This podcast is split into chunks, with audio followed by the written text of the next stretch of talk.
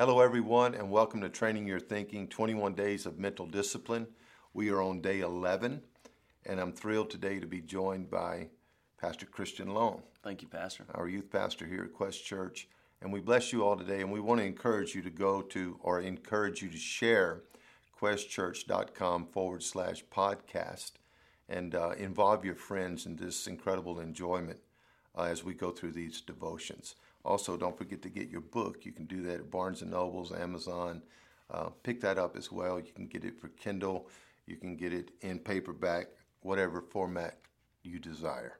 Day 11, think before you speak. The pathway from mind to mouth must be constructed with yield signs and stop signs. In some cases, detour signs. So true. Some of the things that people say certainly show that there is not much quality thought behind their talk. Is it true that some things we actually say slip out of our mouth? Have you ever heard that? It slipped out of my mouth. Yes, it is true. A slip of the tongue means we thought it and spoke it without capturing it and considering its effect. We are accountable for what we say. Your thoughts are made known when you speak. Therefore, you are judged by what comes out of your mouth, not what's in your mind. If you want to know what people are thinking, just listen to what they say. The buildup of thought will create an overflow that evolves into a language. Remember, you do not have to say everything you think. Learning to say things that you want to see is imperative if you want those things to manifest in your life. Whatever you say over and over, you will ultimately see. Say what you want to see and learn to speak the positive things you think. As you go through your day, hear yourself saying what you are about to say before you say it. Assess it and determine if the thought is worthy of words. Announce quality thoughts, and it will produce quality results. Christian, I can tell you, I've been preaching for a long time. And I've gone to the pulpit, and you know, you preach as well as I do. You have a message, right? Mm-hmm. And you pretty much have predetermined how you want it to go. Yep. You've preached it to yourself. Yep. But a lot of it is on the fly. Yeah, it is. You know, and you're just kind of flowing right there in front of the people. And I don't know how many times I've said something in a message and walked off and went, man, I shouldn't have said that. Yeah. And if I would have just thought about it, I wouldn't have said it. Yeah. And I guess that is what we call the slip of the tongue. Yeah. Talk to us about Think Before You Speak, Day 11, Pastor Christian. Well, you know, I can relate to the preaching aspect. Some of the best preaching is done on the fly, yeah. You know. And so you have to be careful to make sure that what's in you is good and quality, because wow. Yeah. It will come out.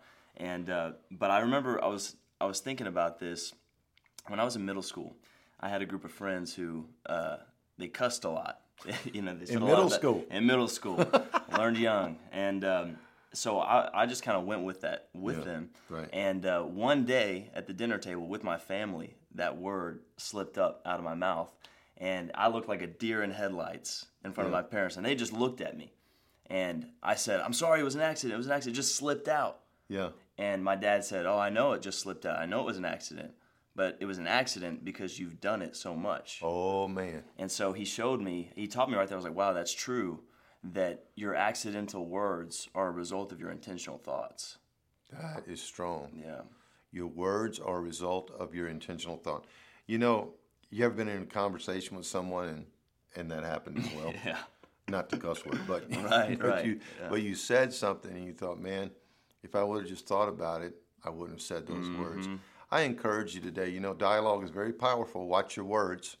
The Bible is very clear in the book of Hebrews that your words frame your world. Yeah. The Bible says the worlds were framed by the word of God. So there's this functioning, forming power, formative power behind our words. So, you know, I think sometimes, speaking of children, if you listen to children long enough, you know what their parents talk about. Yeah, exactly. Right? Exactly. And your dad picked up that came from your friends, and it's so true. Yeah. So be careful what your children are listening to, because they're going to repeat what has been rehearsed in their ears. That's right. So I encourage you today. Anything else, Pastor Christian? No, I think I got it. You got it? Yeah. I loved it. Great story. Think before you speak today. We bless you in Jesus' name. Can't wait to see you on day 12.